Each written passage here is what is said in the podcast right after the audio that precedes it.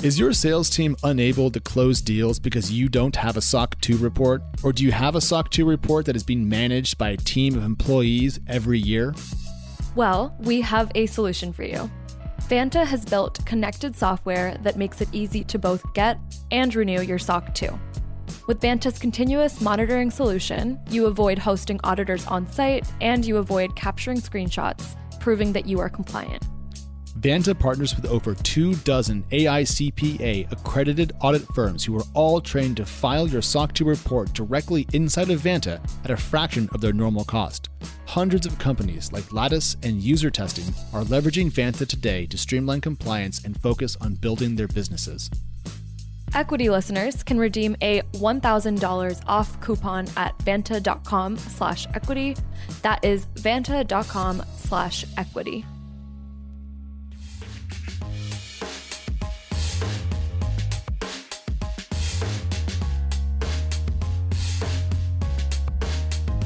Hello and welcome back to Equity, TechCrunch's venture capital focused podcast where we unpack the numbers behind the headlines. My name is Alex Wilhelm and I am joined today by two of my favorite people, including Natasha Mascarenhas, one of our early stage venture capital reporters. Natasha, how are you doing?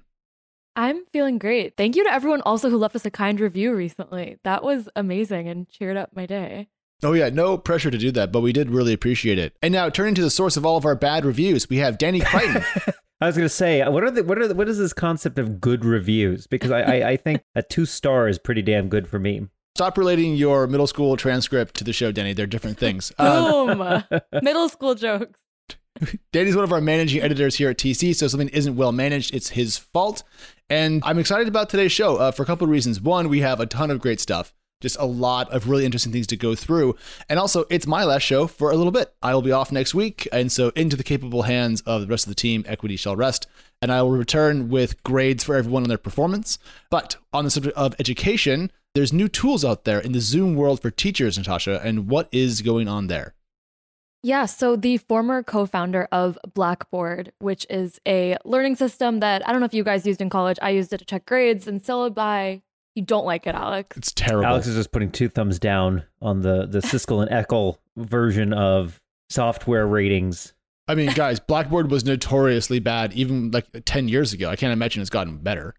Well, well, thankfully, the co-founder has, you know, he went to actually Precision Hawk, which is a drone startup, left that in January, is now onto his new company, Class EDU, and their first product is not so casually called Class for Zoom for everyone listening, I suggest reading my story because the demo does a really good job and I won't be able to do it as great of a job. But the features are basically creating a Zoom if it was genuinely built for teachers to lead a class beyond kind of a one on one discussion, which is kind of how Zoom is right now. So, some of the features, I'll run through them really quickly, is a teacher can kind of launch live assignments, quizzes, and tests then it can see t- students complete them while also seeing their desktop view. You have to give permission, but, and we can debate on if that's too much power or not. It can also kind of unmute a class or mute a class, which is good for early learners. Its structure kind of puts the teacher on the left and lets students toggle between different views of the TA, friends, assignments they're talking about. And then finally, it lets students break out and ask a teacher a question, kind of do a one on one Zoom with them on the side in case they're shy and don't want to talk in front of a whole class. So those are some of the big features. I feel like the modern teacher is becoming like a DJ. They've got to have like four records spinning at all times. They've got to be like roaring in the crowd. I mean, this is intense. Like, Whoa. you know, to me, the only thing I need in a classroom is a mute button to shut everyone up so that you can just lecture for an hour straight. That's why, Danny, I think you'd be a great professor uh, at the graduate level, but I think you'd be a trash fifth grade leader. Um, Natasha, I have a question about the software itself. So, is this kind of a, a, sidecar to kind of the Zoom software that we know and use and, and honestly like, or is this an entire separate video chatting service as well as software for teachers to also interact more with the students? Yeah, so I think it's complicated by design, and I have a feeling that Class EDU know something we don't about Zoom's appetite for acquisition because it just seems like the startup is pitching itself to be acquired. Right now, to answer your question, it is layered on top of Zoom. Zoom's SDK is zero dollars. And so free, easy to access, and developers are building on top of it. But two kind of deal sweeteners that make its relationship with Zoom acquisition territory is one, they are a Zoom reseller. So they make money when schools buy Zoom. And that relationship makes them a formal partner of Zoom. And two, the reason I'm writing about them now is that they raised a 16 million seed round co-led by GSV and Emergence Capital. Emergence invested in Zoom. They also um, have investments from the guy who named Zoom, um, who um, is Jim Scheinman, and Bill Tai, who was Zoom's first investor. So okay. very meta. Very, very meta. So your your bet here is that they have built essentially the educational Zoom variant on top of Zoom. And as a Zoom reseller, they're gonna make Zoom money, themselves money. And so eventually Zoom's gonna be like, well, we'll just tuck that into our our overall platform. Yeah. Furthermore, like I, I asked Michael and I was like, well, you know, one way to avoid in case Zoom changes its mood, like Twitter notoriously did and kind of wiped out a ton of apps, are you trying to build on BlueJeans or Hangouts or whatever? And he was like, no, not no need. As a reminder, blue jeans is now owned by our parent company, Verizon. Uh, yes. Uh, so so we've now checked our box for including a product placement from our parent company. And as a second reminder, Emergence Capital backed Crunchbase, where uh, Natasha and I used to work. Not that that matters, but if we're, if we're doing disclosures and, while we're here. Fine. Bill Tai used to be a colleague of mine at CRV. So we're, right. we're all conflicted. Of, all right. I actually built GSV Ventures headquarters by breaking brick by hand. It's and me. we are using Zoom right now, and we right. are dependent on Zoom to record equity. So um, our life is going to be ruled by all of these people. Natasha, do you see this uh, this product getting actual wide kind of market uptake? Do you think that schools are really going to use this? Is it affordable? I mean, it's cool, but to me, like, it's a cool product. I don't know how it's doing kind of out there in the world. My biggest problem with this company is that right now it's only usable for people who have Macs. Any student can kind of still tune into the class, but it only gets that really strong capabilities like the formatting and the toggling between screens and live testing in the way that Class EDU is selling itself if you have a Mac. And so Michael said that the 16 million will be used to working on Chromebooks, which is the low income, most accessible type of computer out there. It's like kind of your minimum viable product. It's usually where people start. And so it, it this, its success will 100% depend on if it moves past the Mac. Okay. Uh, I'm surprised they're not going to Windows next, given that I think more teachers have Windows based PCs than Chromebooks. And I own a Chromebook and it's garbage. Uh, anyways, uh, one thing we've all been doing, it's fine. It's just, it's a little netbook. It doesn't do anything. It's not a teaching device. It's just it is most accessible, though. Device. So I feel like that's, I, it's going to be doing Windows, but I think the most accessible and thing that I was like, I want to see this happen is Chromebooks because those are the ones that like IBM and Google are donating to people that can't that can't afford their own computer. And so yeah, it's one way to win hearts and minds is just to have a huge lost leader called giving stuff away. All right. Um, one thing we've done during the pandemic, or at least I've done during the pandemic, is do a lot of book clubs. I'm in, I think, three at the moment, and it's been super invigorating to like have people with whom I get to read and kind of push me in new reading directions. And there's a startup called Book Club, Natasha, that raised six million that you wrote about today, I think. So tell us what's going on and why does a book club need money? Yeah. Well, actually, let me first ask you guys a question. What are the favorite? I know you both of you are crazy readers, what is kind of your favorite use case of a book club? Like, what's the biggest benefit of doing a book club, if at all, in your heads? Danny, you start. I'm really curious.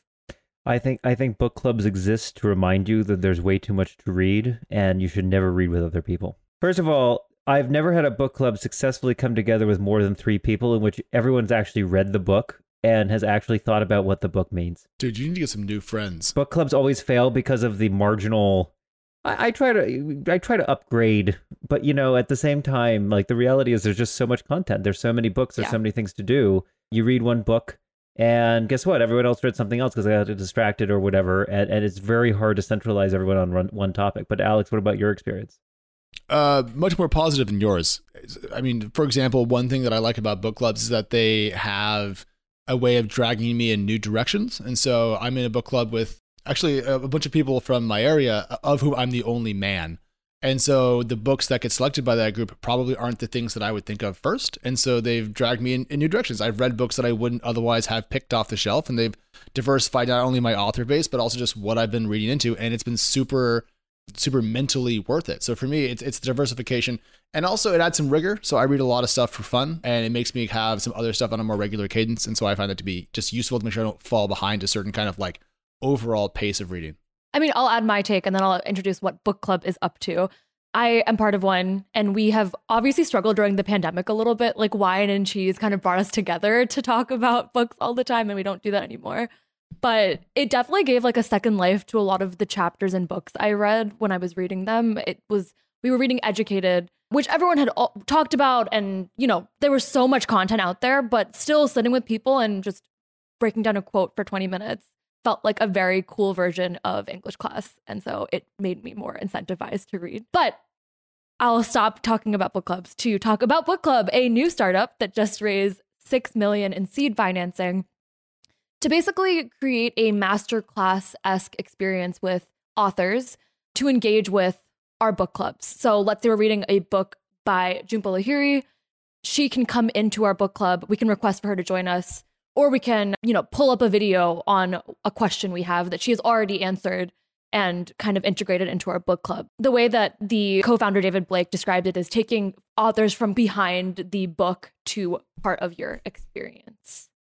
You know, I've been reading William Deresiewicz's The Death of the Artist the last week or two, which came out in July. One of the things he really emphasized in the writing section of, of book is is that you know, book tours were not a thing until the 90s and today, an author on average will do something like 90 to 100 in person engagements to sell their book as part of a kind of a big, you know, any kind of large publisher book tour. And so to me, what's interesting here is the ability to actually scale. You know, the book tour is not very scalable. It's actually miserable. Almost all authors will complain bitterly about the book tour. And in fact, Zoom has been one of the best things that's ever happened yeah. to the book tour because you can stay at home and actually do writing and do the work of an author as opposed to moving in your jalopy from you know uh, Holiday Inn to Holiday Inn Express across the great United States. And so I actually think there's a huge opportunity to you know bring in, in the way that Masterclass brought high quality production values, consistency, and sort of an aspirational tone to books, right? So even something like The Odyssey by Emily Watson's copy. Uh, hopefully coming up that's another one of those book clubs that was like five years ago that never actually happened but you know uh, i could imagine if, if she came on to a book club and had a, a two hour engagement with high quality production values. It's, it's a way to like bring out the quality of the work uh, uh, that you're reading. And to me, that's really exciting. Now, how that makes money and whether it should have $6 million uh, of seed funding, that's an interesting question, given that I feel like there's so many book focused platforms that have tried to get built over the last couple of years that have just not been successful. Everything from Goodreads, which sort of got miserably bought by Amazon, has never really been improved since, and onward. So it'll be interesting to see how they they perform. I can see the market for it though, because I can see often, the market. Yeah, yeah. Like, I, I, like if I want to get M- N.K. Jemisin to show up, I presume it's gonna be very, very hard because she's a freaking superstar. But like, there are authors that I read who are smaller, whose books probably sell less, and you know, I would definitely pay. Just thinking like out loud about money, which is always a little weird. But like, if we read a book for book club and I could bring an author for like two hundred dollars for like half an hour, and like have them like talk to us about the book and like answer our questions, I think I would definitely do that a couple times a year, just because I I love that kind of like being able to talk to the the source material person. So you know. I can see a lot of demand for this. The margins could be okay for book club itself. I just wonder how many nerds out there are like me. I guess. Well, you know, I was I was talking to him and he was saying the the co-founder and he was saying that a lot of their success will depend on getting those big aspirational names on the platform first. Similar to Masterclass having, you know, Serena Williams or what's his face, the crazy cook. Oh, um, Shouty Man. Shouty Man. Um, problematic. So Shouty Man, bad talk- hair, terrible television. Uh, Danny, you're the pop culture expert. Gordon Ramsay. A Gordon, Gordon Ramsay. Gordon Ramsay. There you go. That's the producer contribution right there. but yeah, so that success will be related to that. And they're going to do something similar to Masterclass again with they charge a subscription fee. So it'll definitely be for like bookworms versus people who kind of have the one off experience. I, I, would like to point out that we, everyone in the audience now knows we have good taste because no one actually knew who Gordon Ramsay was, except that his exist. Guy Fieri uh, also exists, uh, but thankfully we don't know about that. Uh, the subscription will be interesting, right? So I think the question, you know, this is what always I think harms a lot of book clubs is is it's the continuation, right? It's easy to do monthly or maybe quarterly. It's hard to keep people engaged over a long period of time because of work and everything. So maybe maybe the right structure, keeping people up to date so that they know, gee, the author's going to be here. I'm going to be embarrassed if I don't read this book. I want to ask yeah. something completely stupid. So maybe that'll be a great accountability mechanism. Uh, and finally, like you know, if you said like if you subscribe to this, you can have you can talk to John Scalzi or watch John Scalzi talk about his books every couple of months. I would, you know, I, I read all the stuff that he writes lately. You know, so like to me, like I, I'm a I'm a fan of him as I am of like a band. You know, it's like that. This hits me in all the right spots. I'm gonna end with one last thing that I think people should start looking at is like I've been hearing from I heard talk to two pre-seed early stage founders in edtech this week. There's definitely the version with class for Zoom that is like, we are Zoom, but better. And then there's the version of book club that's like, actually, we don't want to be anywhere near Zoom. And so I think we're seeing like the divide of like ed tech that's like, we're going to live on top of Zoom and just admit it. And we're going to see the version of ed tech that's like, we're going to compete with what you think you deserve versus what you actually deserve. I mean, all that sounds great because it gives us options, and options are good as a consumer. I love competition. I love seeing people try out new things. Speaking of people trying out new things, guys, we have to talk about kind of the fintech world, which has seen a lot of money and change in the last couple years, giving consumers more options with what to do with their money, including things like Robinhood that let people trade for free across crypto, equities, and options, and of course Chime, which brought kind of a, a no-fee neobank to the world, into the U.S. market to a, a big degree. The big news this week is that Robinhood raised more money. And this is the fourth time I've had to say that this year because they've raised two mega rounds of two tranches apiece. And the news this week is that they added 460 million to their Series G, which was only 200 million before. Maybe that should have been a hint to us that more money was coming. But they're now their Series G is 660 million at an 11.7 billion dollar post money valuation. Whew. And that was on top of its preceding quite large, I believe, $600 million Series F from earlier this year. So that's the Robinhood news. Also, inside the last week or maybe eight days, Chime added 485 million at a 14.5 billion dollar valuation, claiming EBITDA profitability. So, what we have seen in the last 12 months is Chime and Robinhood raised a combined uh, 2 billion plus. And that seemed to me like a milestone in consumer facing fintech. And I wanted to just talk about it because the Robinhood effect is, is real, I think, to some degree, Danny. So when you heard about all this new money for Robinhood, first impressions, what were you thinking? I mean, I think as a reminder, I mean, yes, the, we actually talked about the last round and the lack of dilution at the time, if you remember, on equity. Uh, you know, this is not uncommon as you get to later stages where there are investors, it could be pension funds, it could be insurance companies who just need more time to write checks, right? So my guess is they had someone in mind.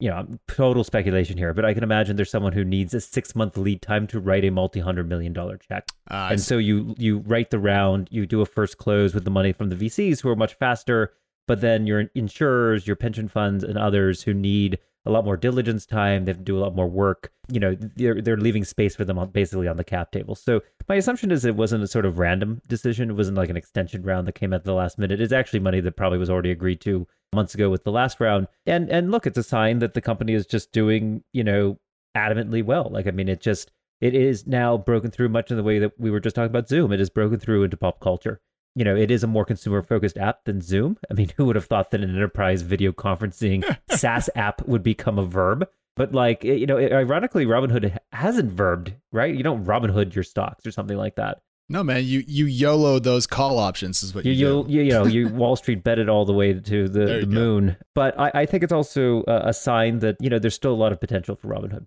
I was just going to ask, kind of, what you guys think is next for Robinhood. I saw in your story, Alex, that Chime is IPO ready kind of within a year's time. But what does Robinhood say about that? It's a really good question. I think what we have a good idea about with Robinhood is how fast its revenue is scaling. What we don't know is how good of a business it currently is. Like, I don't think we know their gross margins. I don't think we know their kind of current operating margins. There's a lot of questions. So it's very hard to say IPO ready or not. Like with Chime, we know EBITDA. Profitable. And I clarified with them, it's not adjusted EBITDA positive, it's pure EBITDA positivity, which matters. They're not ripping out share based comp from that. So we know that Chime is effectively very rich, has about a billion in cash, can go public whenever it wants. It's going to wait a year. Fine. Robinhood, more of a question. But if you go back to Q2, their payment for order flow revenue alone was around 180 million, which put them on, you know, Danny, like a 700 million plus. Is this Robinhood or Chime? Robinhood, sorry. Okay. So Robinhood, we knew that in Q2. They have other incomes as well. So they probably did north of 200 million in revenue in Q2, putting them on an 800 million plus run rate at the point. More capital comes in, they can expand further. Things look great. My question is, does the trading boom dissipate at some point? point, and if so, how much does that hurt them? That's my my question. But to me, Robinhood is at least big enough, Natasha, to go public. The question is, are they profitable enough? And I don't know the answer to that. And then uh, I think on Chime, I mean, one of the dynamics you see in 2020 you know, for all these neobanks is, you know, the incumbents are just getting eviscerated. I mean, you can look at some of the cap uh, market caps for some of the the traditional incumbent banks, but look, the brick and mortar retail bank with thousands of locations and expensive retail corridors in this environment where a lot of folks can't even go outside of their homes is quite possibly the worst business model you can have for a bank today. And so for a Chime to come in, which is app based, which you can do at home, you can run transactions. Chime's whole model is supposedly feeless, which which is debatable, but like that's sort of their models to reduce a lot of the fees for financial services, mostly because they have that efficiency. You know, they don't have the retail banks. A lot of things are automated. And, you know, to me, like a lot of these neobanks are just going to come into their own in the next couple of years. You know, it's not uh, online banking has been a thing for literally 20 years, but nowadays with the infrastructure in place, there's real scale there, and I think Chime's going to be one of the first out of the out of the gate. So I wrote a story about this kind of collection of funding rounds and impacts, and I, I went back through what we kind of know about Chime's revenue growth. And if you go back to stories written in November and December of last year, people were saying 200 million in revenue for the year or 300 million in revenue for the year. Well, Chime told us, Danny, to your point about the success of this model, that they've grown transaction volume and revenue, top line, by 3x this year. So if it was hmm. 200 million last year, it's about 600 million this year. If it was 300 million last year, it's about 900 million this year. Mm-hmm. Those are legit numbers. That's not just save That's not screwing around. That's, you know, rather impressive. So these two companies that have now reached decacorn valuations are not priced at insane revenue multiples like Snowflake was post IPO. They're actually somewhat reasonable. And then the question becomes margins, profitability, and IPO timing. So very well, exciting if, stuff. We will see them soon. And one of the interesting dynamics I learned today, I wrote a funding story, which we're not going to talk about for a lot, uh, about Petal, which is a consumer credit card built around cash flow instead of traditional credit scores. But one of the things that actually came out of that conversation, they raised 57 million from Valar Ventures, their third time that Valar has uh, tripled down on the company, was that credit scores have actually increased this year. And the reason is is because the government's direct injection of of money and funding to individual taxpayers, people paid off their debt. Actually, debt has been massively paid off in the last six months. And so for a lot of these banks, you know, if you suddenly get 2600 bucks in the mail, where do you put it? That's actually been a huge issue for a lot of folks. Banks were closed when those checks were written. And so they had to find ways to create direct deposit accounts. And so it wouldn't be surprise me if Chime got a huge boost from the you know the surplus checks. And not only that, like because of the automation, the scale, their expenses did not grow linearly with the transaction volume and the revenue growth. And that's why you're starting to see this EBITDA positive sort of margin there and that means, uh, as far as I'm concerned, they're ready to go public. Like they're ready to, you know, this could be a SPAC next week. Danny, who knows? No. There's a lot of fintech SPACs. So, uh, in fact, I think we've talked about it, but uh, you know, there's at least like eight or nine fintech SPACs ready to go. So, would not surprise me at all if a company like this is the one to go.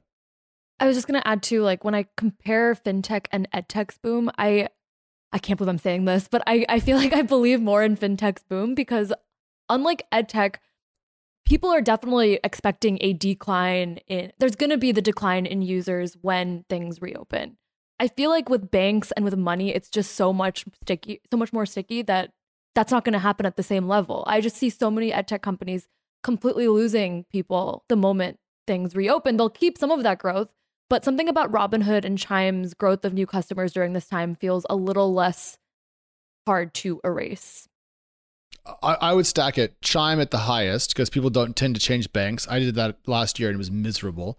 And then I would say Robinhood number two, and then I would EdTech in the lower, you yeah. know, lower bucket. But uh, with with some caveats, like you know, if trading volume drops by half and everyone runs out of money, like Robinhood's hosed. But I mean, probably won't happen, but we'll see. We need to do a hard pivot into the world of fintech, uh, which is a controversial phrase describing a part of the startup and technology space that Natasha wanted to um, to quibble with. And I think it's a good point. I want to hear you out, Natasha, on why femtech is a crap phrase that we should probably not use. To say that very carefully, femtech. What did I say? Uh, it, sounds like fintech a little bit. Oh, I sorry, fem.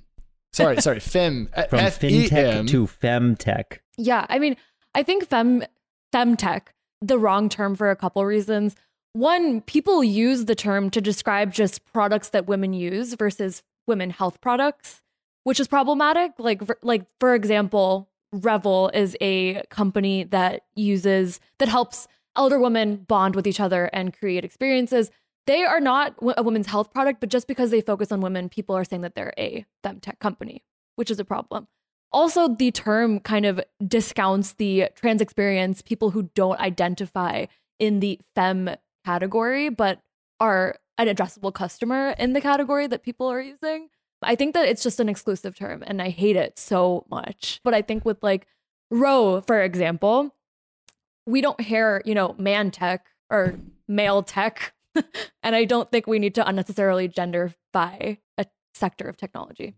No, I agree with all that. But in this case, we do have a a, a company that raised money that is aimed at women. Uh, it's called Willow. It does uh, wearable breast pumps. It's raised $55 million.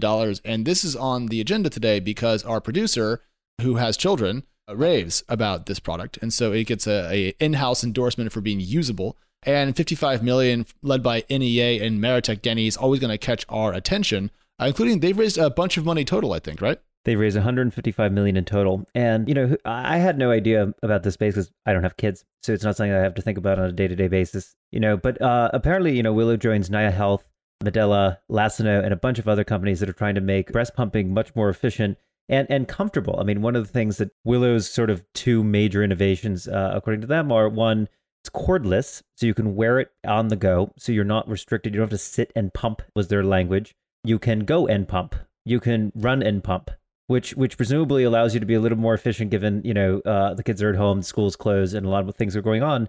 And then they also emphasize uh, unique suction.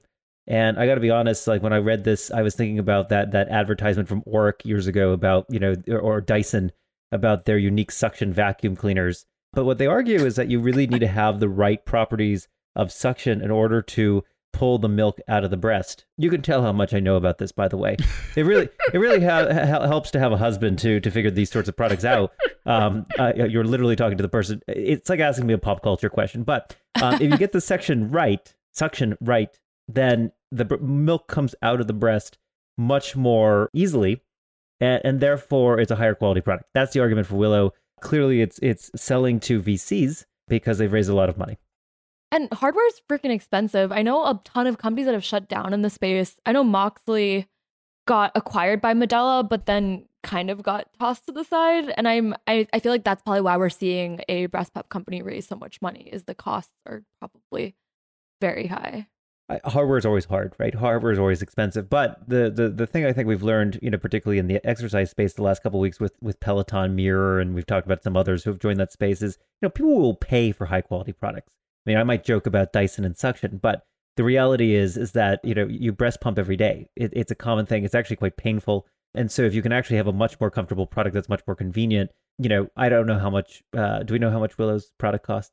I was just about to say about five hundred dollars. It's a it's a five hundred dollar product, which which sounds like a lot, but uh, I mean, you're going to breastfeed for you know potentially a year or two. And and even beyond that you know if you have multiple kids you'll, you'll reuse it. So to me it's like it's an easy argument for an investment. It's a couple of pennies a, a day for you. It's like it makes total sense if this is something that's helpful for you. And Moxxly's uh, product was something around $80 so maybe $500 is the better price point to be to stay afloat I mean, there's got to be better margins baked into that that dollar amount. With 500 bucks, you can have some real margins. $80 is really thin uh, to generate any material margin. Well, you can have a high quality product. I mean, you know, the alternative, of course, is just a manual pump, right? And so when you're at 80 bucks, I mean, it doesn't make a huge difference that it's worth actually spending that. The question is how many how many uh, new moms can afford five hundred dollars? I don't know. Um, I've given up trying to understand where the U.S. economy is in the coronavirus era because people seem to have either no money at all or a helicopter. So it's hard for me to tell um, where that lands. But how many mothers are worth five hundred dollars? Every single priceless. There you go. Priceless. Thanks. Hopefully, my mom hears me from upstairs. Talking about things that are may or may not be as uh, priceless. Uh, VC media, which is one of our favorite topics, as someone who you know we all cover the VC industry quite a bit. But there have just been so many new initiatives and brands and media and news that we just kind of wanted to bollocks it up to all together into one group. So I, I, the first thing here I didn't even watch it, so I, I regret being again misinformed about everything Let's in the world. This. Is is prime time VC? Alex, I think, or, or Natasha, you you watched this. What were your thoughts? So it's not a game show, but it is a game show, according to the creators. Basically, four VCs come on. They debate on to- like the hottest topics of the week, like TikTok, YC's demo day, Snowflake IPO. While doing so, because you know they're not on equity, but they're on a show that's about VCs they like can bring in their portfolio companies and mention that as kind of like the what gives me the right to talk about this.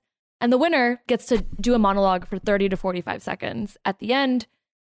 Can be about a company, can be about innovation. Etc., etc. It has sponsorships. I, I, I, I don't think this is going to work out well. I mean, last week we did a live equity episode from Disrupt with, with two or three dozen VCs in the room, and no one signed up for trivia night, and I had to Let's pretend see. like I was a, a, VC again. If we give the incentive and we're not, I, th- I think like you know we're we're not the we're a little snippy. And I don't think that primetime VC was snippy. I, I, urge people, I mean, I urge Danny to watch it, and I really want his take on it the next We'll, we'll compete with daytime soap TV. Even more VC media news. I guess Andreessen, which already had a podcast and, and, and has like a larger media infrastructure than the New York Times, is expanding into a bunch of new shows. Alex, give us the news there. So, I mean, podcasting is a, a, big darn deal around the world. And as a non podcast consumer, mostly, it, it's always been a bit of an enigma to me. But what we've seen is the rise of kind of micro media brands attached to non traditional companies. And Andreessen, of course, is no is no slouch here. They've had a podcast that I'm sure you've heard of. Now they're doing a bunch more. They started podcasting back in 2014. So this is a long time coming. And about a year ago, they launched a show called 16 Minutes. It was shockingly enough about 16 minutes in length. Call it the Millennial 60 Minutes. Anyways, they're about 40 apps in now, and they're going to go ahead and and keep doing that. They found kind of product market fit they claim with the show, and so I, I think this matters not much that Andreessen's doing a thing with podcasts and doing more of them, but it just goes to show that VC firms, once a capital repository with a couple of people and some assistants, have become you know full service firms, and now also to some degree media companies. So we're seeing the the um, the I don't know the agglomerization or the blobberization of, of VC into more and more areas, trying to do thought leadership, trying to build their brand, trying to get deal access and deal flow. Uh, it's a very competitive space, and money is no longer anything close to sufficient to get into the best deals. So I, am not surprised by this. I'm not going to listen to it, but that's where I stand. Um, I was going to say the kind of the person who launched the 16 Minutes podcast is Sonal Chokshi, who's great. She's really good at her job, and she's an interesting human. I recommend following her on Twitter. I was excited to see a network being formed within Andreessen. Excited might be a strong word, but it's cool to see that bet happening, to your point, Alex. I think it's more than a one off. I think a lot of VCs ha- have admitted to me off the record that we do a podcast. It's not great, but we need to do it just so we can say we did one. And so I'm always here for people who are actually going to try and not just do something easy. Why do they need to do a podcast? I don't understand that. Someone explain that. Why do me. I need to do a podcast? Why am I because it's here? part of because it's part of your job. You don't count. Why do VCs need to do a podcast? I guess just you know your personal brand, dare I say, and so it's I don't know. It's it's it's, it's an easy way to riff and be another way that people end up in you in your inbox is probably the reason. I don't know. The number of VCs that are sufficiently interesting as to kind of consistently draw our attention are people like, you know, Tomasz Tunguz from Redpoint, who runs a great blog on kind of the SaaS space, and he's fantastic. I mean, but I mean, our, are most people in the VC world sufficiently interesting as to be podcast material. Most journalists aren't, but we're being honest. You know, so I, am not trying to I be rude to VCs. That. I appreciate that, Alex. I agree. I think like there's like the running joke of like you, you don't have to Substack post everything. You can just tweet about it, or you can just not say it to anyone. Like every one of your ideas is not worth a Substack post or an article. I, I keep saying all I want is a mute button for the whole world. It really helps a lot. That's um, called vodka. That's I think it's mezcal right. over here, but it works nonetheless. And then finally, we had a, a break, you know, news this week that uh, Casey Newton, who's been a longtime writer at The Verge, writes the Interface newsletter, has written hundreds of editions covering the platforms, uh, Facebook, Instagram, the whole nine yards, is leaving The Verge to launch on Substack. Got quite a bit of attention, I think, in the industry. I mean, that was basically my Twitter feed all day yesterday was people debating the future of email newsletters, Substack, the future of media. I thought it was a bold bet I hope he succeeds. He has a new the newsletter is going to launch next month called I think it's called the Platformer. I might be getting that wrong. I don't think it's just the platform. It's the platformer. Yes. And you can sign up on Substack. So, I mean, another person going into the Substack universe, it's getting lonely out here in big corporate media world. I was listening to Casey talk about this on Clubhouse yesterday. So, yeah, I'll make fun of myself for being on Clubhouse. I don't have any hot take on it, which is why I haven't blogged about it or brought it up because I didn't want to get roasted by anyone on this equity team. But no, he was talking about how he already has several hundreds of subscribers that are willing to pay in one day. And I think that was a nice thing to hear and see. Also, he has a mystery tier, which is you can pay kind of as much as you want, which was also cool. And he said a couple people have bit that way too. Um, and so I don't know. I'm always going to support a journalist making money. Yeah. I mean, this is uh, so to be clear to everyone listening to the show, like, I think a, a great chunk of journalists who currently work for big media have their eye on what Casey is doing, on what Alex K from BuzzFeed News is doing, which is setting out on their own. One of the most compelling things that Casey Newton said in his, I think, I forget if this was the, the Twitter storm or the post that I read or whatever the hell, he said there's uncapped upside. You know, a media company is going to never pay you more than X, right? So you can't ever make more than that. But if you build your own pub and it goes well, which for most people it won't, because it's going to be kind of a niche thing and so forth, but like it can in fact make you a lot more money. Everyone wants to be Ben Thompson from Stratechery. Everyone wants to make that kind of money. One person does. Maybe the answer will be seven people that can do it. I'm not surprised that Casey is doing this, given his personal brand and his newsletter that's done so well, and also the fact that he's just lovely. He's very, very smart. He's a lovely person, and uh, people like him a lot. So it's a great combination of things. He is lovely. But that said, you know, Ben, Casey, and Alex are all white guys. And I think that the access on who can start an email newsletter is something we should all continue to track. I tweeted at Substack yesterday asking them for their diversity metrics. Have not heard back yet. Yeah, you're not going to hear back from that for a while. Casey mentioned in his Twitter thread that he is going to start kind of helping shadow other newsletter writers that come from underrepresented backgrounds, which could be great, but would love to just see it actually happen too and see like money go towards getting those writers to to move on to this platform if that's something they want to do. Yeah, I think we're going to see more and more of this as time goes along, especially if the email um, subscription boom continues. I don't think it will because email is terrible, but I think it was a great hack to get some people independent. And with that, uh, that's our show. Uh, two of us will be back next week, and it won't be me. Bye. Like I got I got bean juice. Beet juice? I bean. hate that. Bean oh. juice. oh, oh, What the hell is that? coffee. Magic bean juice. Oh, oh God! I thought you were like taking I'm out so glad like we're recording this. I know. I'm like, that's disgusting. I have I thought LaCroix. you were like grabbing bean juice. I was like, you're taking like pinto beans and pureeing them into some sort of I'm juice disgusted. concoction. Please, Can, please. can we I was an like, I don't know what's going wrong with Providence, but like something bad is happening and it needs to be excised immediately. Something's rotten in Fox Point. Uh, Chris, can we do an extended outta- uh, outtake at the end just to show people what the pre-show is actually like? 'Cause I think they probably presume it's this intellectual conversation when in reality it's pinto jokes. Apparently.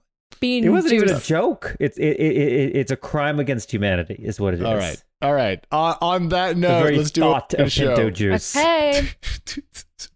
Ford Pinto. I practiced my intro in the shower, so I should be ready. It burns on the way in. It burns on the way out. Danny. I have to not I'd laugh. like to I'd like to point out that our top story for the last two days has been about toilet papers.